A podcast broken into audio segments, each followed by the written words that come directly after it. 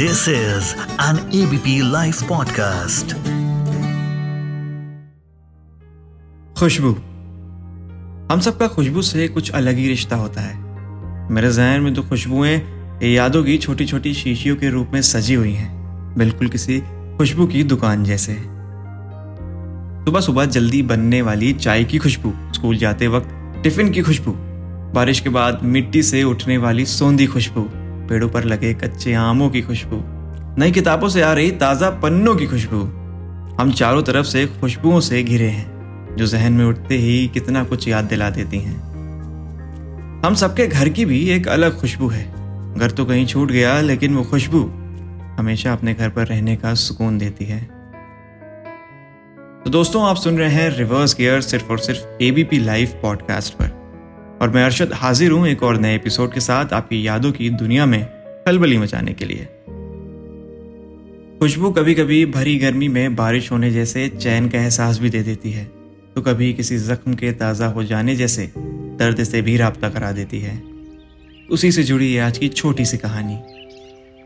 वो भीगी भीगी शाम थी, आसमान में नीले बादलों को लाल कर सूरज। अब हमें आज के लिए अलविदा कह रहा था। बारिश बादलों को उगर जाकर हमें अपने आने का संदेश दे रही थी। इन सब की खुशबुएँ थी, जिनको हम अक्सर अपने अंदर समेटने में सफल नहीं हो पाते। मैं उस शाम की रूहानियत को पीछे छोड़ आगे बढ़ गया था। एक कंपनी में आ चुका था जहाँ मेरा इंटरव्यू था। उस कंपनी के एटमॉस्फेयर में भी एक खुशबू थी, जानी पहचानी सी।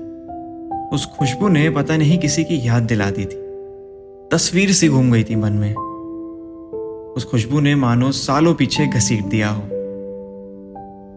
मैं खुशबू की परछाई बन उसका पीछा करने लगा।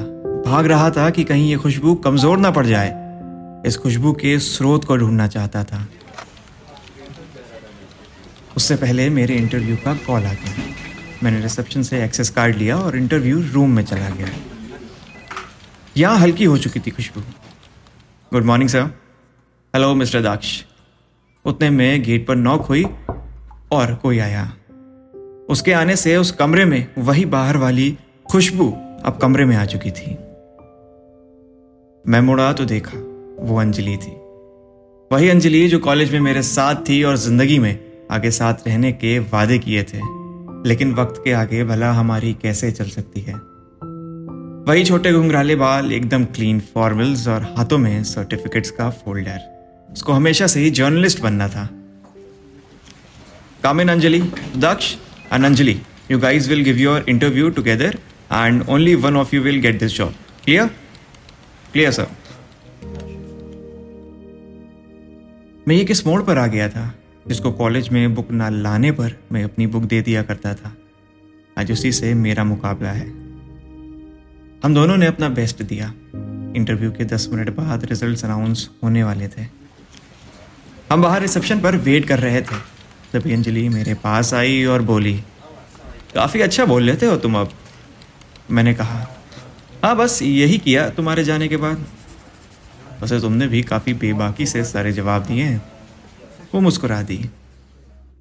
उसने बताया कि वो कब से जॉब की तैयारी कर रही है। दो साल के बाद अब उसको इंटरव्यू का कॉल आया था।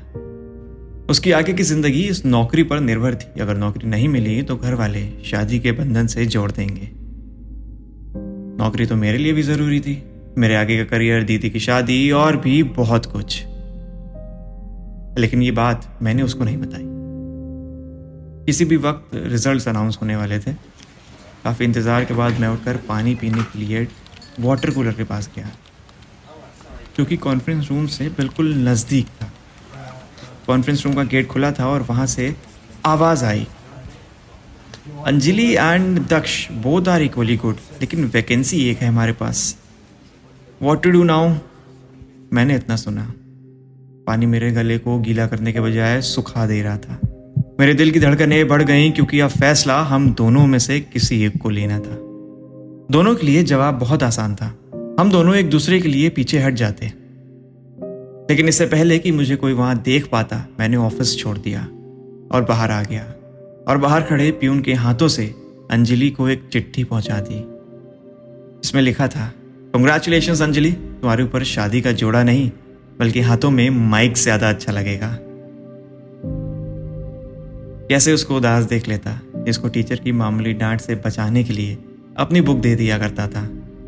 उसका और मेरा क्या ही मुकाबला?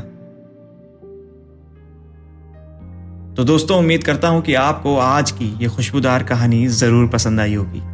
अच्छी लगी हो तो प्लीज़ इसको अपने दोस्तों के साथ ज़रूर शेयर करिए और इंस्टाग्राम पर आप स्टोरीज भी लगा सकते हैं जिसपे आप मुझको टैग कर सकते हैं, मोहम्मद अरशद ज़ीरो नाइन के नाम से मैं इंस्टाग्राम पर मिल जाऊँगा। और इस एपिसोड को प्रोड्यूस किया है हमारे ललित भाई ने। शुक्रिया।